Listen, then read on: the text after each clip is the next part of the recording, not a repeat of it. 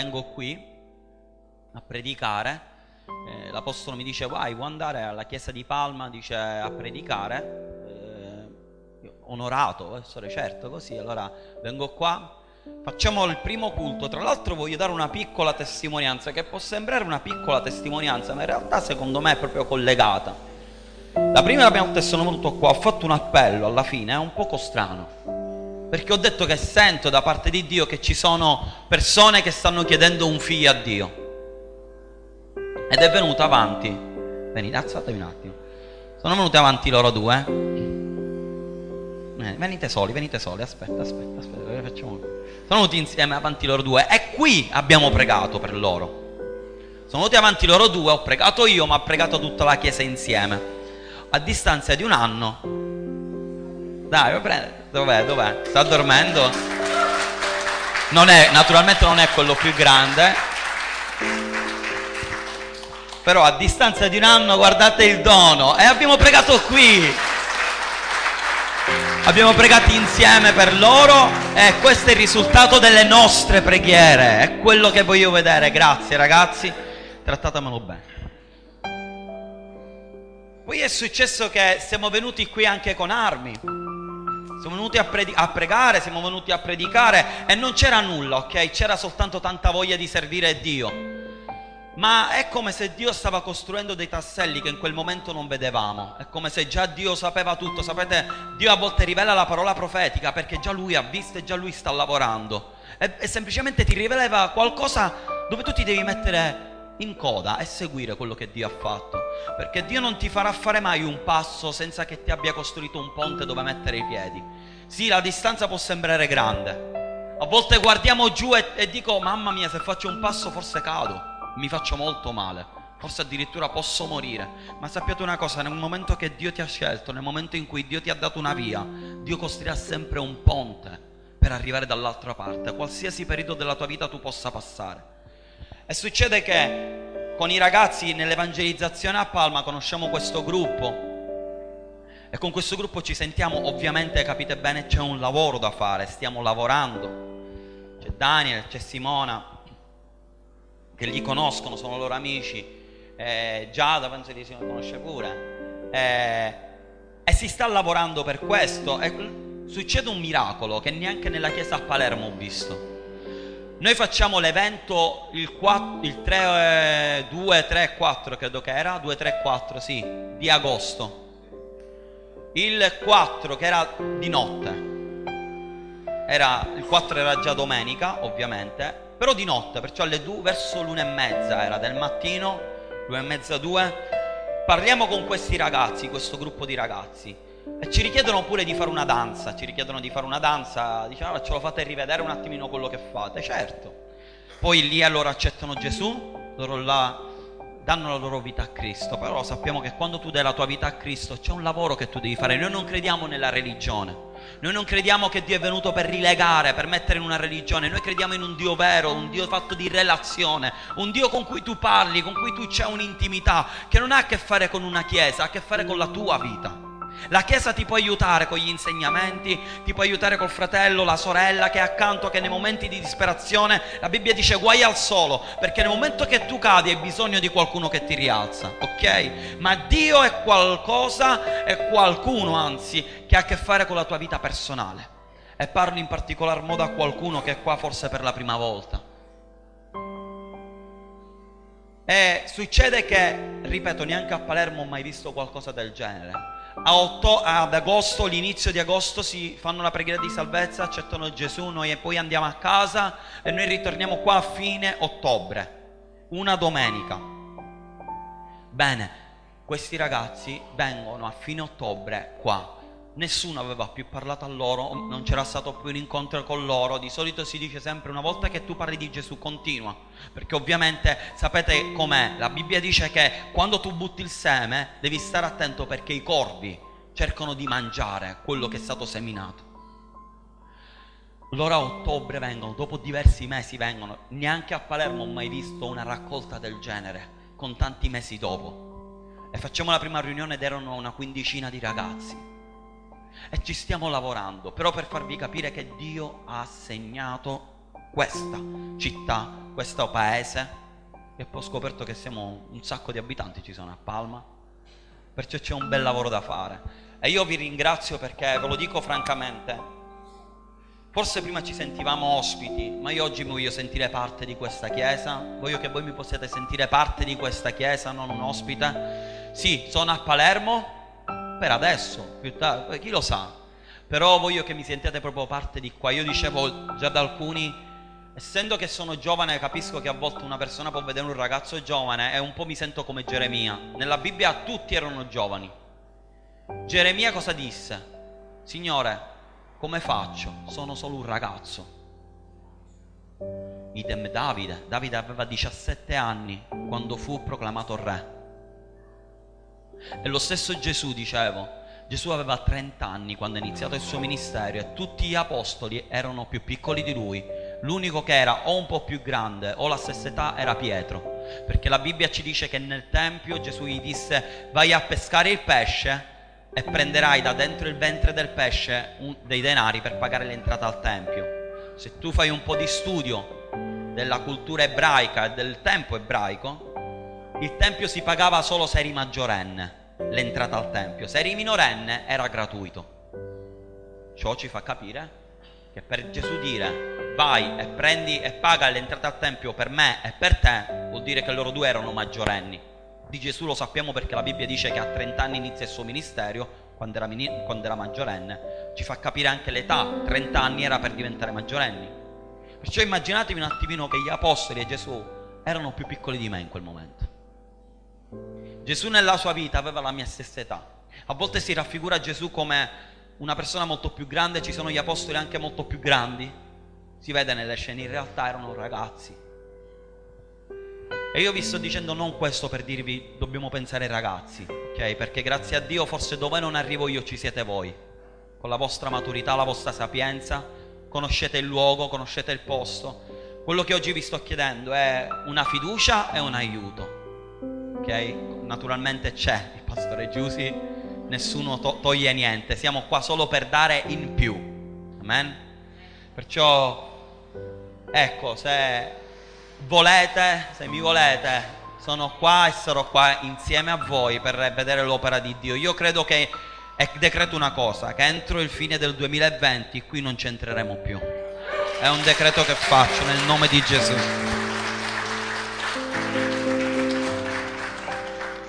Amen. Voglio portare allora, passiamo alla parola, grazie, se? Puoi rimanere seduto allora, tanto la sediolina ce l'hai. Eh, per questo nuovo anno, per l'inizio di questo nuovo anno ho una parola che mi bombarda la testa, tra cui è una parola che ho portato già qui. Non parlerò naturalmente della stessa parola, ma del concetto della parola, del versetto della parola, che è Isaia quarantatré versetto diciannove, che dice: ecco, io sto per fare una cosa nuova, essa sta per germogliare, non la riconoscerete? Sì, io aprirò una strada nel deserto, farò scorrere dei fiumi nella steppa, cioè nella solitudine, dove non va. E quello che Dio sta facendo in questo tempo è, sta facendo una cosa nuova.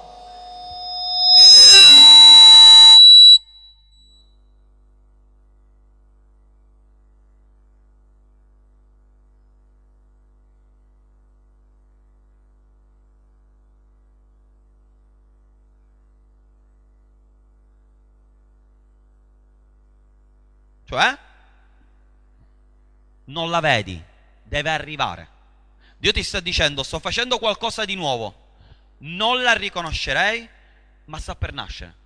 Cioè è qualcosa che Dio ti sta dicendo: figlio, figlia, io sto facendo una cosa di nuovo, tu ti devi fidare della mia parola, devi riconoscere la mia parola, poi vedrai i risultati. Ecco, io sto per fare qualcosa di nuovo, essa sta per germogliare, non la riconoscerete? Non la riconoscerete? E quando germoglia qualcosa non vedi mai il frutto, vedi prima l'erba, prima vedi qualcosa che per te forse non è un utilizzo. Qua sicuramente qualcuno di voi ha esperienza con l'agricoltura, Chiunque ha esperienza con l'agricoltura. Se tu vuoi piantare il basilico, perciò parliamo anche semplicemente delle spezie o alberi da frutto, c'è sempre un processo che tu devi avere, un processo per cui devi aspettare. E tu dici, ah ma io l'ho piantato, il seme c'è, è spuntato il fiorellino. E tu dici, ma non è ancora buono. Se tu lo prendi in questo momento, tutto quello che è stato prima finisce, è, è nullo. Se tu vuoi piantare mele, devi aspettare che l'albero cresca. Dopo che l'albero cresce devi aspettare il tempo di maturazione. Ecco, Dio ti sta dicendo è arrivato un tempo nella tua vita in cui devi riconoscere Dio, in cui devi riconoscere quello che sta facendo Dio e devi avere fiducia aspettando la sua promessa. Amen? E poi dice sì, qua Dio ti dice sì.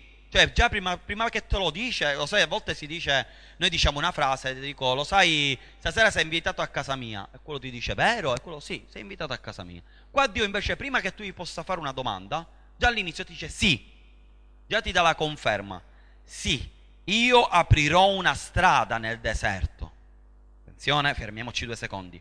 Se Dio ti dice io aprirò una strada nel deserto, significa che tu non la devi aprire. Molti cristiani oggigiorno si mettono in una posizione di fare Dio, o si mettono in una posizione dove diciamo, oh Signore tu provvedi alla mia vita, però io devo pensare per me stesso.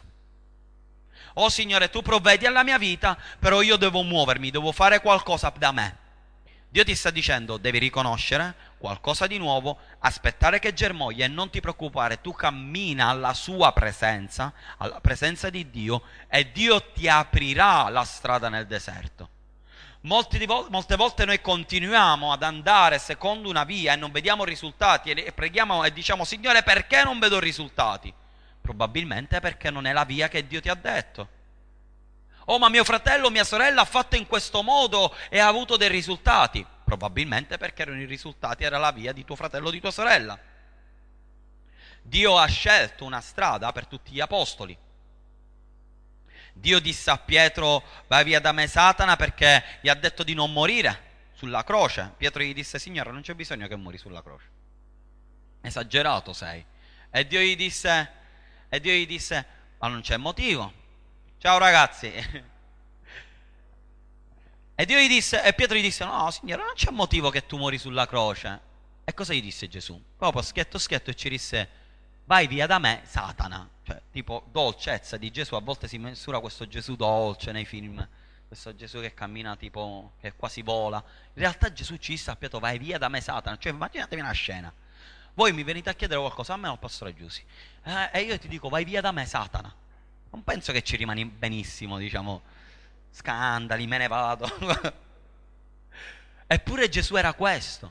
Però Gesù vediamo in un Giovanni che gli permetteva di poggiare la testa sul petto, gli permetteva di parlare, gli permetteva di dire certe cose. Poi vediamo un Tommaso, a un Tommaso che gli dice, non hai creduto? Hai visto che stai credendo solo perché mi vedi?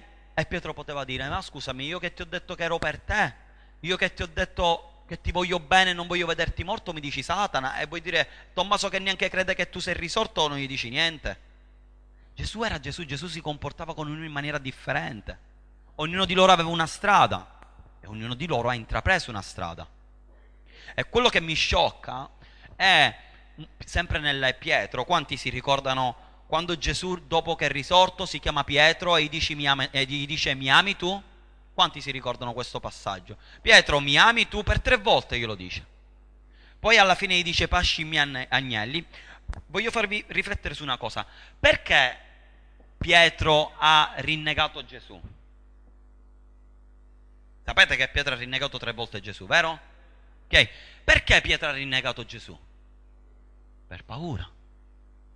Giustissimo.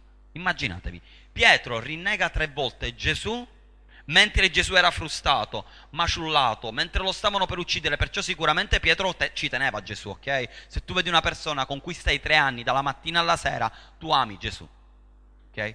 Lo vede in quel momento e Pietro però ha paura, ha così tanta paura che lo rinnega.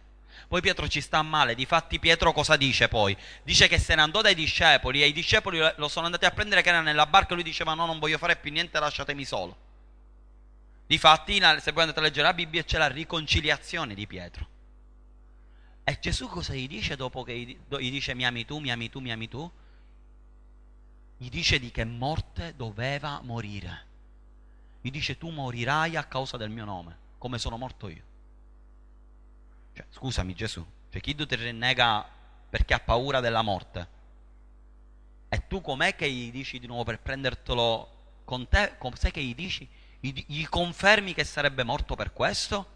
Ma così tu scappa. Cioè se Gianluca mi rinnega, ok? Faccio finta che sono Gesù e lui è Pietro. Mi rinnega perché lui ha paura della morte. Io per riprendermelo, per dire ok dai papà, non ti preoccupare, hai sbagliato, ma serviamo Dio, non ti preoccupare, continua a servire Dio. Io com'è che me lo riporto dicendogli sì, vero, morirai? Non ha, non ha senso. Eppure Gesù, eppure Pietro riceve guarigione in quel momento. Gesù non andava secondo una logica. La strada l'apriva Dio, non era Gesù che apriva la strada. Gesù dipendeva da Dio Padre, per questo ogni giorno pregava. E poi dice farò scorrere fiumi nella solitudine o nella steppa. Non sarai mai solo con Dio, ma passerai momenti di solitudine. Non sarai mai eh, derubato della gioia di Cristo, ma passerai momenti dove non c'hai gioia. Oh, li passerai, ci saranno momenti tristi, ci saranno momenti che non avrai gioia, ci saranno, ma quello appartiene tutto a una qualcosa di umano. Perché Dio ti dice la gioia del Signore, non ti dice la gioia delle circostanze, non ti dice la gioia di quello che ti sta accanto. Significa che la tua gioia deve dipendere solo e unicamente da Dio. Dio non ti ha promesso una vita rosa e fiori, Dio ti ha promesso una vita di vittoria, Dio ti ha promesso una vita dove non sarai mai solo, Dio ti ha promesso una vita eterna. Amen? Ricordate, ve lo dico sempre, lo ripeto sempre qui, Dio noi lo conosciamo come Signore e come Salvatore, ma molte volte l'abbiamo conosciuto solo come il Salvatore, solo colui che ci ha dato la possibilità di andare in paradiso attraverso la grazia, ma molti di noi non lo conoscono come Signore, perché chi signoreggia, signoreggia ogni giorno nella nostra vita e lascia decidere al Signore, lascia decidere a Lui. E questo è qualcosa che dobbiamo imparare giornalmente, non lo impari così a schiocchio di dita. Ecco perché è importante fare gli studi, ecco perché è importante conoscere la parola di Dio, perché conoscerete la verità e la verità vi farà liberi. La verità di che cosa? Della parola di Dio. Forse molti non hanno superato certe situazioni perché non conoscono la verità per quella situazione che stai passando. Conoscerai tante altre verità, ma non hai ancora conosciuto quella verità. Seconda Corinzi dieci, quattro, cinque, ci fermeremo un po' su questo verso. Dice questo, infatti, perché abbiamo visto che Dio fa qualcosa di nuovo, abbiamo visto che Dio sta facendo qualcosa di nuovo, oggi avete avuto una dimostrazione, una, una parte pratica di qualcosa che comunque va avanti da mesi, eh? quasi un anno, quasi un anno c'è stata preghiera, c'è stato digiuno, ma quando Dio ti dà una cosa non è per sempre. Quando Dio ti dà una cosa non ti dice di non lottare. Quando Dio ti dà una cosa, sappiate una cosa, c'è sempre il nemico dietro l'angolo pronto a rubarti tutto quello che tu hai preso. E tu un giorno sei felice, l'altro giorno ti levano tutte cose, ti rubano tutte cose e dici ma perché? Ho perso tutto. Signore, ma non me l'avevi dato tu? Il Signore ti dice io te l'ho dato, ma tu non sei stato capace di tenerlo. È come quel buon contadino che scende alla buon'ora per andare a seminare il campo, per andare ad arare il campo, e allora c'ha tutti quei passaggi, prima ara il campo, poi lo semina, ma poi se ne deve prendere cura. E, e da lì nascono anche i spaventapasseri, e uno lo mette là perché, perché affinché i passeri, affinché gli animali non possano mangiare la, il, quello che il, il contadino ha seminato. C'è quella cura del terreno fino al prodotto finale. Amen? E Dio ti chiama a lottare e dice, infatti, le armi della nostra guerra non sono carnali, cioè un su mitra, pistola, bomba a mano, ma hanno da Dio il potere di distruggere le fortezze, poiché demoliamo i ragionamenti e tutto ciò che si eleva orgogliosamente contro la conoscenza di Dio, facendo prigioniero ogni pensiero fino a renderlo ubbidiente a Cristo. Vediamo un attimino i vari significati, proprio presi dal dizionario, eh? Armi. Un'arma è un mezzo, uno strumento di fabbricazione per far qualcosa. Addirittura una definizione dice per preparare qualcosa. Cioè, pure dice così, uno si prepara a qualcosa. Queste sono le armi. Poi c'è la guerra. La guerra è un atto, ok? È un atto dove si distruggono purtroppo vite, nel bene o nel male, ma non c'è né bene nella guerra, ok? Alcuni definiscono nel bene o nel male, perché la difesa potrebbe essere un bene, ma io dico sempre il nostro Dio è il nostro difensore, amen? È un, ho servi- è fatto un servizio militare o una spedizione. E poi c'è carnali, che è bellissima questa definizione, che dice avere la natura degli animali. Carnale viene identificato come avere la natura degli animali. E poi c'è potere, potente in ricchezza e influenza, forte nell'anima, sopportare calamità e prove con coraggio e pazienza, forte nella virtù cristiana. Questo lo trovate nel vocabolario. Pazien- potere vuol dire anche, cioè la definizione, una delle definizioni è forte nella virtù cristiana. Essere in grado di fare qualcosa, potente ed eccellente in qualcosa, avere potere per qualcosa di specifico.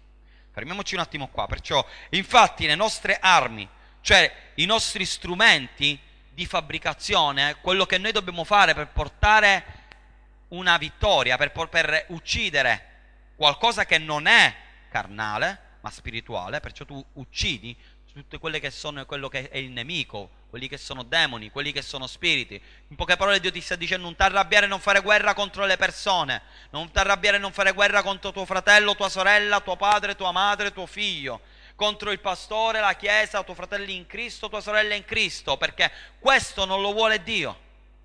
Ah, ma lui mi ha fatto del male, non lo vuole Dio. Ah, ma lui mi ha fatto molto male, non lo vuole molto Dio. Non è un pensiero di Dio. Ah, ma però è un'ingiustizia. Se tu sei con Dio, non ci sarà mai nessuna ingiustizia che avrà luogo nella tua vita. Tu semplicemente ti stai facendo da parte e stai dicendo a Dio: pensaci tu. Lo so che certe volte uno ci viene voglia di imporre le mani e pregare per lui dopo avergli causato delle fratture varie. Però Dio non vuole, ok? Non esiste, prima l'ammazzo e poi ci prego. Poi dice... carnali, avere la natura degli animali. Dico, qua potrei anche fermarmi perché è molto chiara la definizione. L'animale segue degli istinti, ok? Ah, che sono graziosi questi animali, eh. Però l'animale segue l'istinto. Tu puoi addomesticare un animale, ma telegiornali purtroppo insegnano che qualsiasi tipo di animale addomesticato tu puoi avere, non ti puoi mai fidare al cento per cento. Sì, sono graziosissimi animali, dipende pure come crescono, dipende pure... assolutamente d'accordo, ma sono sempre animali.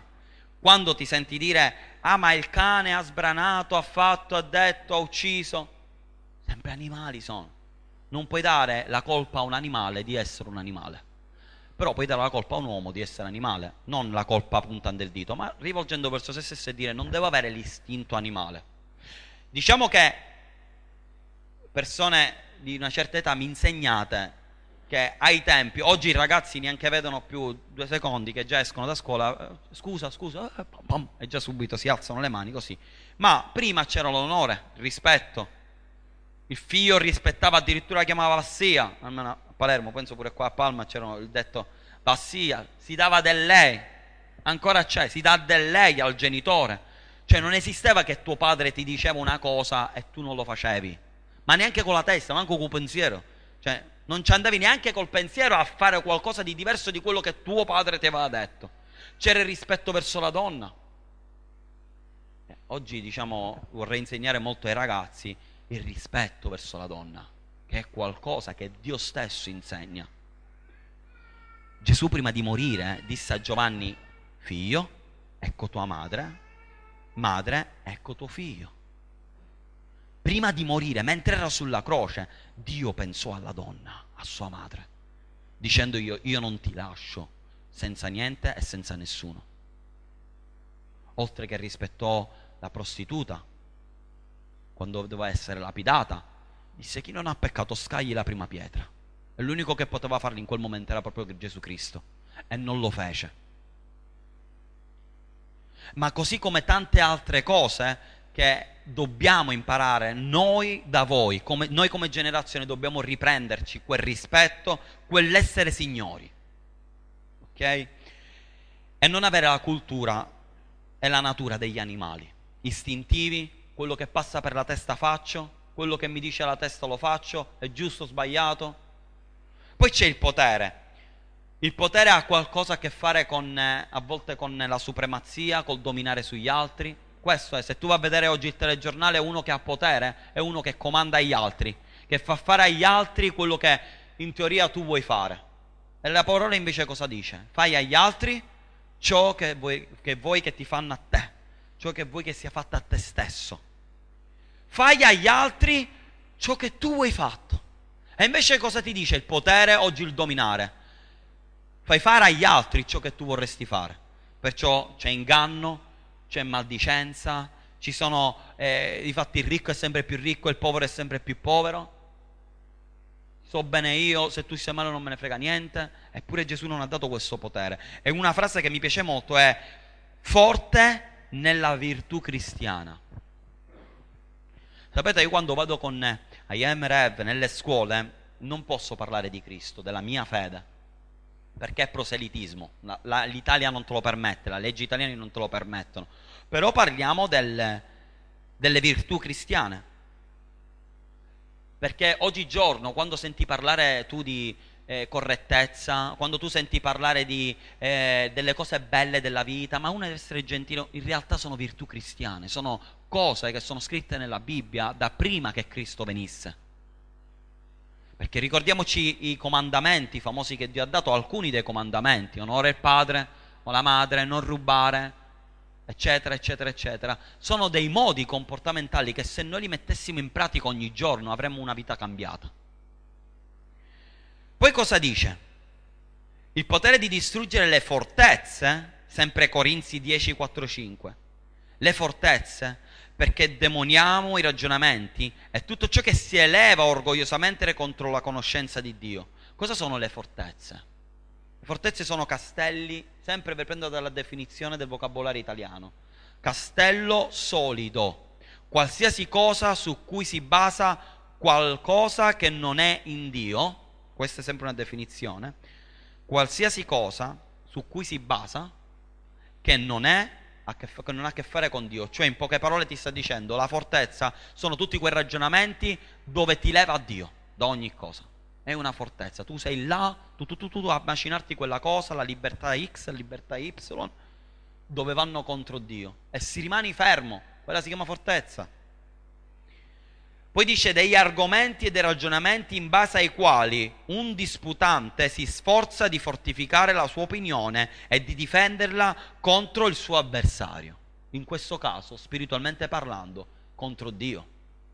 Cioè, una persona ha e si fa degli argomenti e dei ragionamenti in base ai quali va contro Dio e cerca sempre di fortificare la sua opinione e di difenderla. Attenzione, non è sbagliato che tu hai un'opinione e la vuoi difendere. Non è sbagliato che tu hai un credo e lo vuoi difendere. Il problema è quale credo hai, cosa stai difendendo. Oggigiorno noi cristiani dovremmo difende, difendere proprio quello che Dio dice. Oggigiorno c'è un attacco ai cristiani che non c'è mai stato. Abbiamo fatto il Christian Day, c'è stato il Christian Day dove si sono riuniti tanti cristiani. Perché? Lo sapete il perché? Forse voi non lo sapete, non tutti sanno il perché.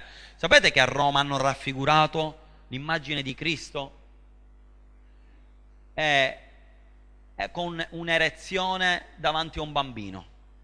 Cioè, si vedeva l'immagine di Gesù, raffigurante Gesù, con un bambino piccolo, Gesù con la mano in testa sulla, sulla, sul bambino, sì, e sotto la veste si intravedeva. Hanno raffigurato un Gesù pedofilo. E nessuno dice niente? Nessuno dice niente? Ah, ma c'è la libertà. Vanno a fare con eh, gli islamici sta libertà. Solo che se loro poi, giustamente, hai paura che ti mettono una bomba, loro sono forti. Se i cristiani invece praticano l'amore, sono deboli. Dio ti dice di praticare l'amore, ma dice di fare sentire la tua voce forte e a dire: il mio Dio non si tocca. Amen?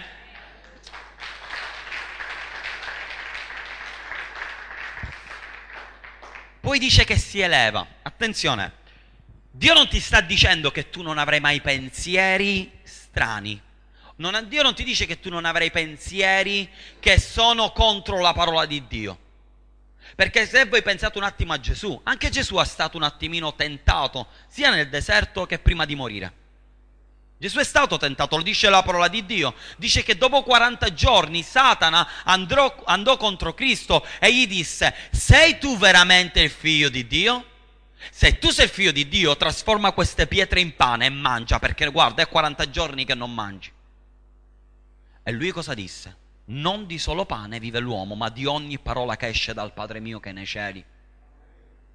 Poi disse, alla fine, dopo il suo dialogo, gli disse alla fine una cosa... Guardate qua, e uno potrebbe essere anche tentato. Gli disse, ok, tu sei venuto sulla terra per tutti loro, per questo mondo, per salvare questo mondo. Io oggi ti do tutto il mondo nelle tue mani ad una condizione. Devi inginocchiarti davanti a me. Wow! Gesù, il diavolo non disse a Gesù, tu devi servire me.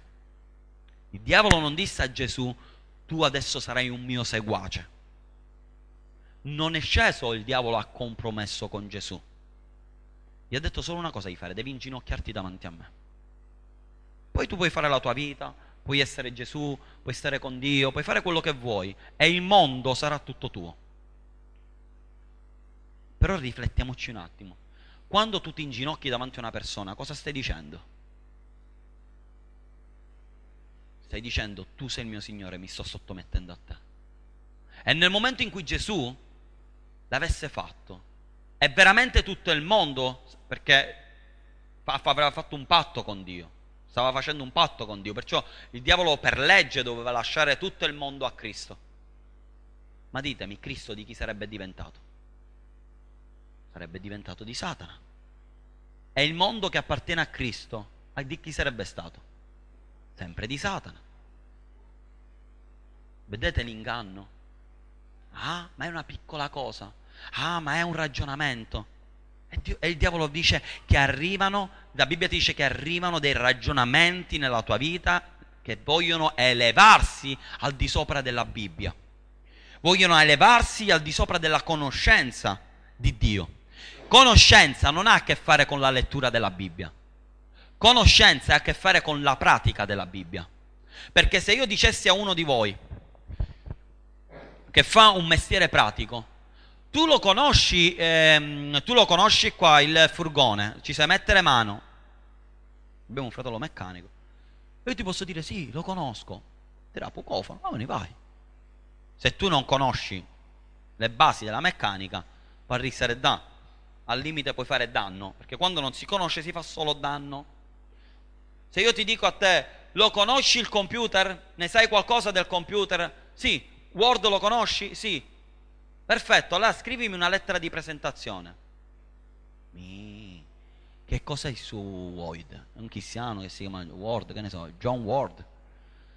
No, guarda, io la lettera, che cos'è la lettera di presentazione? Allora, vedi che se non conosci, conoscere tutto ciò che Dio dice, conoscenza di Dio, non ha a che fare con la parola, io conosco la parola, perché che tu conosci la parola, Dio non se ne fa niente, anzi, il miglior alunno della scuola di Dio, sapete chi è?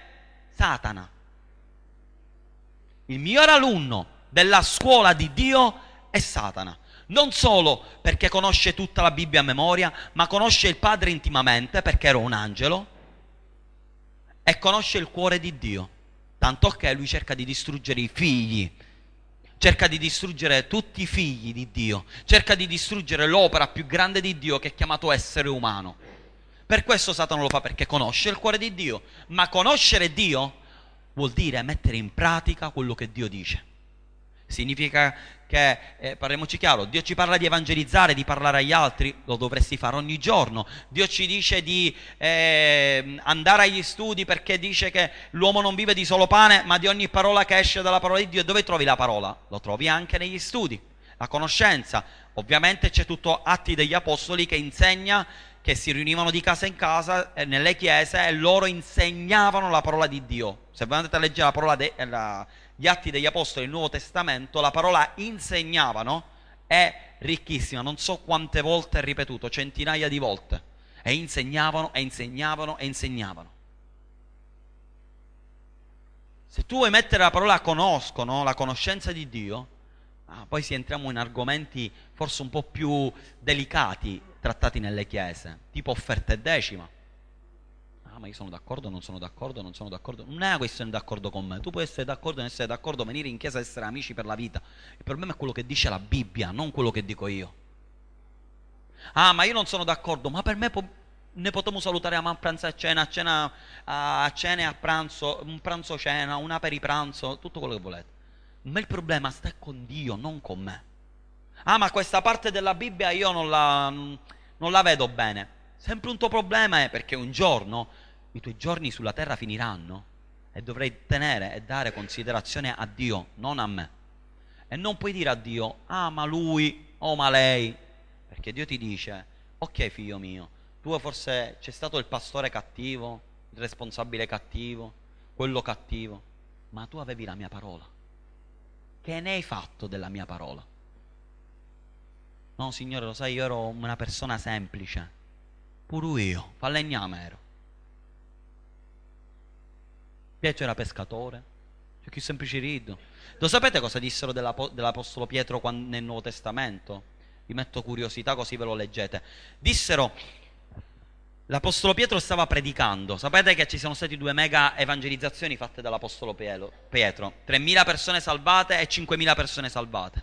Mentre predicava, delle persone si avvicinarono che conoscevano il vecchio Pietro e gli dissero: si vede che costui è stato con Gesù Cristo per la sapienza che lui ha nel parlare. Significa che era stato trasformato. Questa è la conoscenza di Dio, e che si eleva vuol dire innalzarsi con orgoglio, esaltare se stessi. Questo vuol dire che si eleva. Dobbiamo stare attenti a tutti quei pensieri. Dio non ti dice che tu non hai pensieri. Dio non ti sta dicendo che non arriveranno pensieri, perché Dio dice che nella, nella sua parola che Satana sta intorno e gira come un leone. Ditemi voi, se è ruggente vuol dire che ruggisce, vuol dire che emette suono, vuol dire che parla, perché se no non te lo dice come un leone ruggente. Ti dice come un leone, punto. Ma lui dice come un leone ruggente, che fa sentire la sua voce. Gesù prima di morire era nel, nel, nel giardino famoso, si inginocchia, piange, suda sangue e dice: Padre, non la mia volontà sia fatta, allontana da me questo calice. E poi dice: non la mia volontà sia fatta ma la tua. Scusami Gesù, alto, fermati. Io qua avrei fermato tipo film, pausa, perché la tua volontà non è morire per noi, è la volontà del Padre che tu muori, non è la tua. Ovviamente era la volontà di Gesù morire per noi. Però capite, avete mai passato quel momento nella vita un pochettino difficoltoso dove tu dici al Signore: Signore, io volesse fare altro, me ne volessi dire, volesse paittere, non ce la faccio, però Signore sia fatta la tua volontà. Signore sia fatta la tua volontà significa: Signore mi affido a te, Signore mi affido a te. Significa che ci saranno i momenti brutti, ma una cosa è dire: Signore faccio di testa mia, una cosa è dire: Signore mi affido a te. Gesù disse, Signore, Gesù sudò sangue, cioè non è che Gesù era contento, stava facendo l'intercessione, Gesù stava sudando sangue e disse: Signore sia fatta la tua volontà. In suo momento i miei pensieri mi fanno dire altro, in questo momento i ragionamenti si stanno elevando, ma li fermerò alla tua parola, perché non saliranno mai al di sopra della tua parola e di quello che tu hai scelto per la mia vita e che io ho scelto, perché ricordiamoci che Dio ha scelto di mandare Gesù Cristo, ma Gesù scelse di morire per noi. Amen. E poi dice conoscenza di Dio, che è comprensione, conoscenza approfondita e perfetta di Dio, conoscenza che appartiene al più avanzato in Cristo, di cose lecite, cioè di cose legali, e di cose illegali, cioè tu sai cosa Dio vuole e cosa Dio non vuole. Saggezza morale che porta alla vita giusta. Non è una saggezza che ti porta a scoprire qualcosa che va bene secondo te, è la via giusta il problema, cari fratelli e sorelle. A volte noi cerchiamo di percorrere una via ragionata, cerchiamo di percorrere una via, ma la mia vita è così, ma il mio pensiero è così. Io rispetto il tuo pensiero, ma rispetto ancora di più il pensiero di Dio, e spero veramente che non ci siano mai contrasti in questo, perché tutto quello che è organizzazione si può discutere, tutto quello che è strutturale si può discutere, tutto quello che è tecnico si può discutere, la parola di Dio non si può discutere, amen? Quella non la possiamo discutere, quella non si può mettere in discussione, quella o la credi o non la credi, e io ho deciso di crederla, io ho deciso di praticarla. Oh, ma Davide, io però nella mia vita, sai, io ho avuto tante sofferenze, ho avuto questo, ho avuto quell'altro, ho avuto quell'altro, non lo sto mettendo in dubbio, ma però c'è una parola di Dio che dice che Lui è al di sopra di tutto, non ti farà mai mancare nulla. Non sto mettendo in dubbio il tuo dolore o il tuo problema, io ti sto dicendo che Dio ha dato una soluzione, che Dio ha detto sì, che Dio ha detto amen alle sue promesse. Però Dio ti dice: non vivere delle mie promesse, tu vivi del mio amore. Dobbiamo staccarci dall'abitudine che Dio è solo colui che dà, e noi serviamo Dio perché dà. Sapete una cosa bellissima? Toby Mac è un cantante che in America va moltissimo, è un cantante che ci avrà cinquanta anni circa e canta ancora ai ragazzi, si veste come un ragazzino, fa musica rap e va forte in America, ma va fortissimo, va così forte che lui è tra i big della musica americana, non solo cristiana. E ultimamente, qualche mese fa, gli è morto il figlio, credo che aveva una ventina d'anni, e lui disse una frase che mi ha scioccato. Ce l'ho nel telefono, vedere se la riesco a prendere.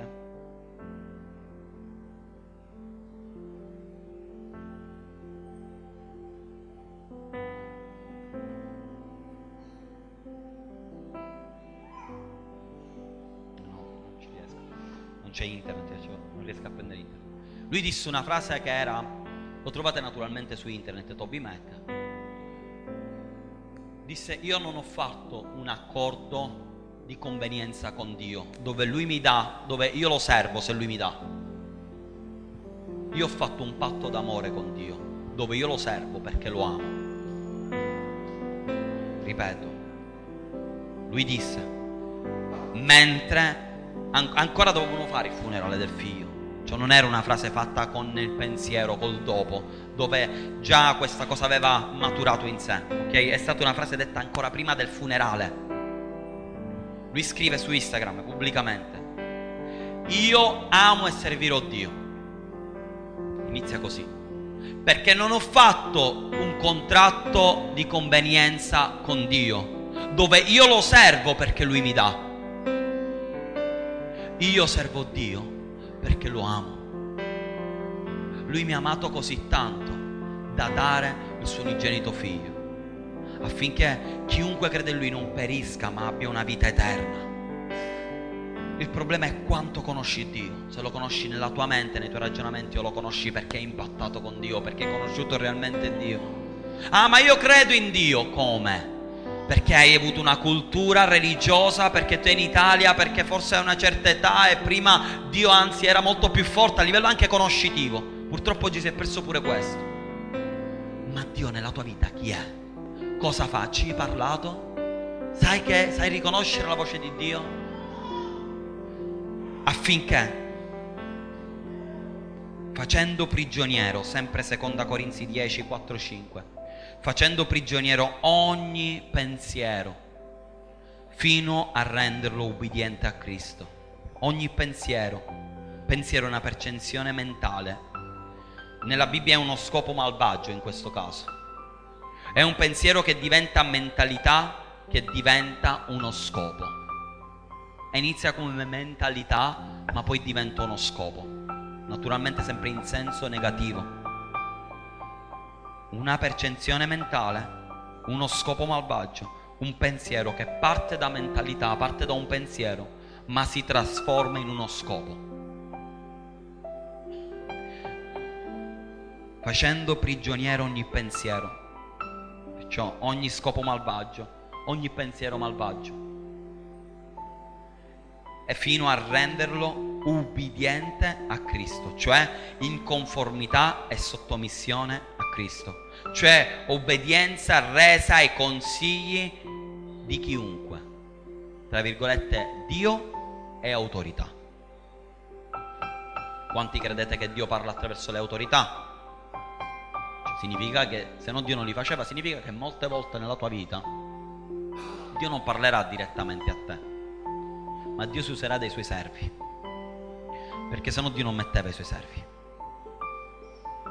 Gli apostoli, c'è scritto sempre nella Bibbia, a me piace prendere sempre anche vari versetti della Bibbia che sicuramente sono famosi e conoscete. C'è stato un momento che gli apostoli dissero: non è più buono che noi serviamo alle mense. Ve lo ricordate questo passo? Scegliamo persone che sono ripiene di Spirito Santo, scegliamo persone che sono ubbidienti, scegliamo persone che sono d'esempio, affinché possano servire alle mense, perché noi ci dobbiamo dedicare agli insegnamento. Significa che Dio parla attraverso l'autorità, significa che certe volte tu non sentirai Dio parlare alla tua vita su un determinato argomento. Dio ti dirà: vai dalla tua autorità, perché ha la risposta pronta. Obbedienza resa ai consigli di chiunque, di autorità, un'obbedienza, un'obbedienza mostrata nell'osservare le esigenze del cristianesimo. La tua obbedienza a chi sta servendo? Sta servendo a te? È come se ognuno di noi che è un impiegato, che va a lavorare in un posto da impiegato, lavora per se stesso. Giusto, è ovvio. Però il padrone di quell'azienda non lavorerà per se stesso, lavorerà per l'azienda. Difatti, cioè, ogni tanto quando ero nella, nella vecchia società, nella vecchia azienda dove lavoravo, alle persone che si dice che davano troppo verso l'azienda dicevano: ma che... diceva, ma c'era la battuta e si diceva: ma l'azienda è tua. Vi è mai capitata a voi di capilare e sentire le persone dire: ma che è tua società, cioè perché stai facendo così? Che ovviamente quando una cosa è tua ci tieni, porti avanti la società. Se c'è da fare lo straordinario, il dipendente si lamenta, un titolare vorrebbe farti fare straordinario ogni giorno, a gratis ovviamente.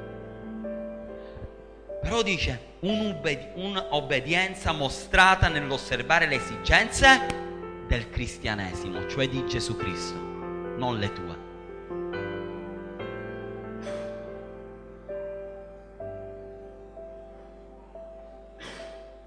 La versione Amplified, cioè quella inglese, da un'altra versione di, di seconda Corinzi dieci, molto bella, ovviamente sempre la stessa versione ma detta in una maniera diversa, non la troverete scritta ovviamente lì.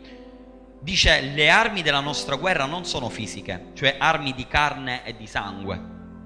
Le nostre armi sono divinamente potenti per la distruzione delle fortezze. Stiamo distruggendo argomentazioni sofisticate e ogni cosa esaltata e orgogliosa che si pone contro la vera conoscenza di Dio. E stiamo portando ogni pensiero e scopo prigioniero all'ubbidienza di Dio. Questa mattina abbiamo concluso. Dio ti sta dicendo: sai, il problema non è il pensiero che ti viene, è l'ubbidienza che tu dai al pensiero. Voglio essere forse un po' caspita, diciamo così, con la spilla, dicendo: vai a pungere. Per questa decisione, anche che il pastore Giusi insieme all'apostolo e insieme a me abbiamo preso, ovviamente in primis del pastore Giusi, ci possono essere persone d'accordo e persone di disaccordo, e tu sei libero di essere d'accordo e disaccordo, ovviamente. Però il problema non è tanto il pensiero di accordo o di disaccordo, ma come abbiamo detto è all'ubbidienza della parola di Dio. Allora tu dovresti farti una domanda: ma Dio, nella, nella parola di Dio ci sono casi dove Dio sceglieva persone che non c'entravano nulla con quel posto o con quelle persone? Dio ha mai scelto re che non c'entravano niente? Vi faccio un esempio: Davide Davide fu scelto re. l'ultimo della sua famiglia. Studi biblici dicono che Davide, tra l'altro, era, non era neanche figlio legittimo. Difatti, quando viene il profeta, vengono chiamati tutti i fratelli davanti casa. Lui viene lasciato a pascolare le pecore e il profeta dice: ma sono tutti qua i tuoi figli? E dice: sì, vabbè, ce n'è un altro, tipo a dire, teoria non conta, per la legge ebraica non conta. Dice: va là a chiamare. E cosa fa? Lui diventa re al posto di... quanti lo sanno? Al posto di... non diventa re al posto di Saul, di Jonathan. Davide aveva la stessa età di Jonathan. Saul non è stato la legge o Davide a metterlo fuori. Cosa disse Davide quando aveva la possibilità di uccidere Saul? Non alzerò le mani contro l'unto dell'Eterno. È stato Dio a mettere fuori Saul in un tempo stabilito. E scusatemi, il re come funziona? Lascia l'eredità al figlio. Jonathan si è fatto di lato e ha riconosciuto Davide come re.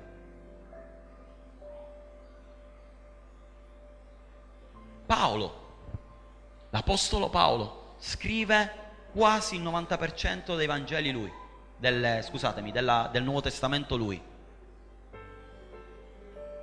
A parte i Vangeli e gli Atti, Pietro, ma poi tutto il resto è scritto dall'apostolo Paolo. C'è Giovanni, ovviamente quelli che noi conosciamo. Tutto il resto è stato scritto dall'apostolo Paolo. Ditemi una cosa, l'apostolo Paolo era con Gesù? È stato scelto da Gesù? Vi dico un'altra domanda: ma l'apostolo Paolo aveva la stessa età degli apostoli? Sì, perché si vede che lui discute con Pietro, che lui discute con Giovanni, che lui viene accolto fra gli apostoli. Perciò quando Gesù era in vita, l'apostolo Paolo c'era. Quando Gesù ha fatto segni, prodigi e miracoli, l'apostolo Paolo c'era. Quando Gesù scelse i suoi discepoli, l'apostolo Paolo c'era. Ma cosa succede nel Nuovo Testamento? Proprio quando c'è Gesù, proprio nella parte che inizia con Matteo, la parte proprio del Vangeli, fino all'Apocalisse, chi è che scrive più del Nuovo Testamento? Chi è che parla più di Cristo? L'apostolo Paolo. Scioccante. L'unico che non è stato con Gesù tre anni, l'unico che non è stato scelto da Gesù umanamente, è stato scelto spiritualmente. Vogliamo parlare di Mosè? Un bimbo ebreo messo su un, una cesta in un fiume, scelto per liberare il popolo di Israele.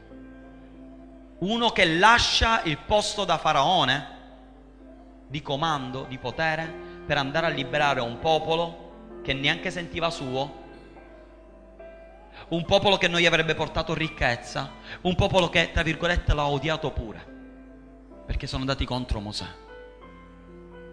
Forse era meglio Aaron, forse era meglio qualcuno che aveva vissuto la povertà con gli ebrei, non Mosè, che era un ebreo venduto.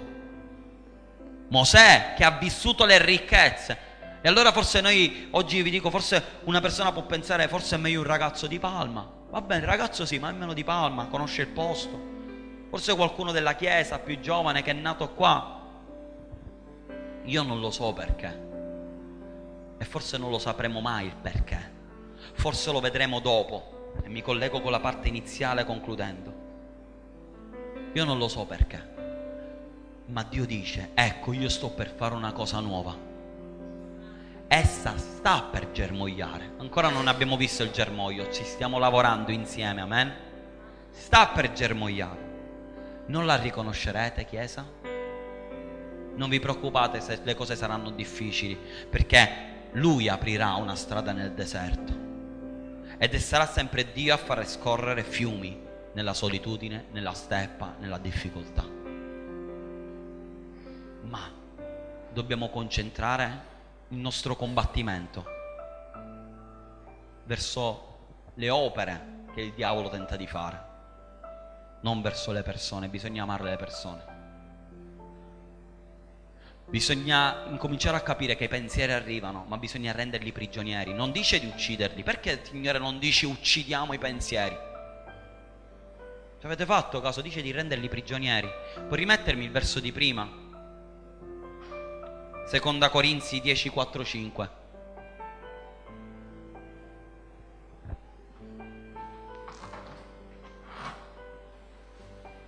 Affinché distruggiamo le argomentazioni di ogni altezza che si eleva contro la conoscenza di Dio e rendiamo sottomesso, qua, ma l'altra parola è prigioniero, rendiamo sottomesso ogni pensiero all'ubbidienza di Cristo. Perché non dice ucciderlo? Perché non dice, scusami, ci sono pensieri malvagi, perché non dice uccidiamo i pensieri malvagi? Perché Dio ti dice, i pensieri malvagi, i pensieri che si elevano al di sopra di Cristo, te li mette Satana, che gira intorno ai cristiani come se fosse un leone ruggente. Non lo puoi uccidere. Insieme ci sarà poi, dopo la venuta di Gesù, Satana con tutti quanti verranno ributtati, dice la Bibbia, nello stagno di fuoco e di zolfo, per sempre. Ma fino a oggi dobbiamo sottomettere ogni pensiero all'ubbidienza di Cristo. Non ha a che fare con qualcosa che tu capisci. L'ubbidienza non ha a che fare con qualcosa che tu capisci. Se tu dici a tuo figlio devi ubbidirmi, non è, non gli dici a tuo figlio devi capirmi. Fai questa cosa perché mi devi capire. Tu dici fai ubbidiscimi, significa che qualsiasi cosa tu puoi pensare, devi fare come dico io. È vero o non è vero? Prendi i tuoi pensieri e li devi sottomettere ubbidendo a Cristo. Amen. Mentre ci alziamo,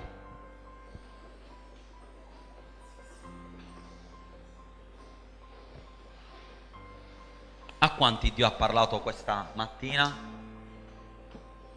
Io so che parecchi di voi avete pensieri, perché ce l'ho pure io, perciò figuratevi. Ma ci sono persone che hanno pensieri che stanno proprio distruggendo. Sono come piccole cose che... Sapete com'è quel coccodrillino a cui tu gli dai mangiare? Tu dici è piccolino, graziosino, l'accarezzi, ogni tanto dà dei morsi piccoli piccoli, vabbè che può fare? Un buchino al dito.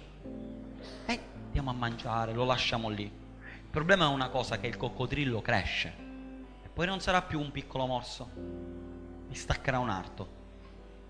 E forse ti sei sentito così, staccato, ti sei sentito distrutto, lacerato, a causa di pensieri.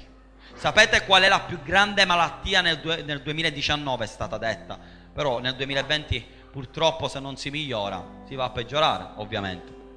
Sapete qual è la più grande malattia di questi tempi? Vediamo se ci arrivate, se qualcuno ha un pensiero. La depressione è stata dichiarata la malattia del secolo, quella che ha fatto più morti. Voi non sapete quante persone si uccidono di depressione. Io vado nelle scuole, se voi andate su internet c'è la notizia di qualche mese fa di un ragazzino delle scuole medie che si è suicidato perché andava male a scuola, alle scuole medie. Ora io non so ai vostri tempi, ma da noi le scuole medie sono proprio tipo, cioè, sei promosso pure praticamente se vai a scuola, vai a scuola e sei promosso. Ovviamente c'era tanto altro dietro, e i pensieri già a quell'età. Tredi- cioè, lo sapete che scuola media va dagli undici ai tredici anni, undici tredici anni è il periodo del bamb- forse è il periodo più bello, dove tu non hai pensieri, non hai cose, giochi. Soffriva di depressione talmente che l'ha portato al suicidio. Io ho il telefono pieno di messaggi di ragazzi che mi scrivono che hanno tentato il suicidio. Ve li posso fare leggere, non è un problema. Anzi, ne approfitto, perché a volte una persona non, non dà peso a, a determinate cose e poi li, li vede, li vede con occhi, li vede con... li tocca con mano e incomincia a immedesimarsi e dice: Signore, veramente fuori c'è un mondo che sta morendo, c'è un mondo perso. Ho beccato a primo colpo. Mi scrive una ragazza, dopo aver fatto un'assemblea dove abbiamo parlato del, del, dei principi di Dio. Non possiamo predicare Dio, ma predichiamo, come abbiamo detto, i principi. Dice: buon pomeriggio, innanzitutto grazie ancora per l'incontro di oggi. Se non ci fosse stato non sarei mai stata qui a scriverti di me. Ho ventuno anni e forse ne ho passate più del dovuto per avere la mia età. In ventuno anni ho tentato due volte il suicidio, di cui la prima volta sono rimasta in coma per una settimana, combattendo davvero tra la vita e la morte, ma ce l'ho fatta. La seconda però è stata proprio una settimana fa. E anche se stavolta ce l'ho fatta è solo grazie ad alcune persone che mi hanno aiutata, sostenuta e consigliata. Il motivo per cui l'ho fatto? Non sono mai andata d'accordo. Non sono mai andata d'accordo con i miei genitori. Non hanno mai creduto in me e mi hanno buttata quattro volte fuori casa. Attenzione, sicuramente ci saranno stati i loro motivi. Un genitore non è pazzo, ok? Ma il problema è chiederci: Signore, cosa sta succedendo? Ho avuto un lunghissimo periodo di depressione. Ad oggi dico di esserne uscita, ma non è così, o almeno non del tutto. Cerco ogni giorno di essere forte e di non mostrarmi per come sto realmente, perché non mi è mai piaciuto farmi vedere come sto alla gente. Mi conoscono tutti come la ragazza sempre sorridente e qualcuno mi definisce anche forte, ma poi in fin dei conti così forte non sono. Tutt'oggi non riesco ad essere felice per quanto io mi impegni, per quanto io provi a vedere oltre le cose brutte e gli ostacoli che la vita mi mette davanti, non riesco. Ebbene sì, questa è la mia storia che potrebbe sembrare leggera, ma che per me no, che la vivo non lo è affatto.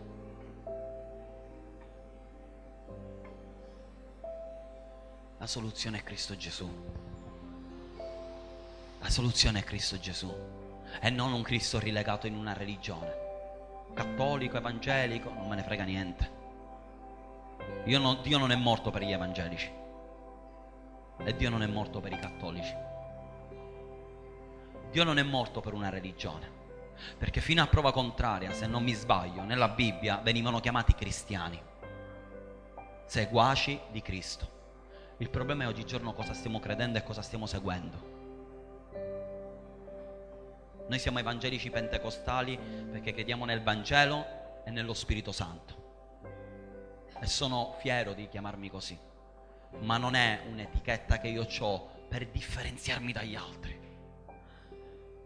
È un'etichetta che io ho per mostrare la potenza di Dio agli altri. Perché io dovrei comprare qualcosa da te se tu non mi fai vedere che il prodotto funziona? Perché la gente dovrebbe credere in Dio che predico io se non faccio vedere che c'è un Dio vivo, vero, che fa miracoli, che fa segni, che fa prodigi? Perché dovrei credere in un Dio quando le mie parole sono belle ma i miei fatti non lo sono? E i pensieri stanno distruggendo questa generazione e non solo. Stanno distruggendo tutte le generazioni perché stiamo dando via a troppi pensieri negativi, stiamo dando vita a troppi pensieri che si elevano al di sopra della sua parola. E la parola di Dio ti dice che la depressione non è da parte sua e tu dici: Signore, sì, è vero, però io sono così, non posso farci niente. E Dio ti dice che la sua gioia è la tua forza e tu dici: sì, ok, Signore, è vero, ma non ho motivo per gioire, perciò non gioisco. E Dio ti dice: ma non devi gioire per quello che hai, devi gioire per quello che io ho fatto. Preghiamo insieme. Mentre facciamo questo canto, se ci sono pensieri che stanno distruggendo la tua vita in maniera molto sincera e coraggiosa,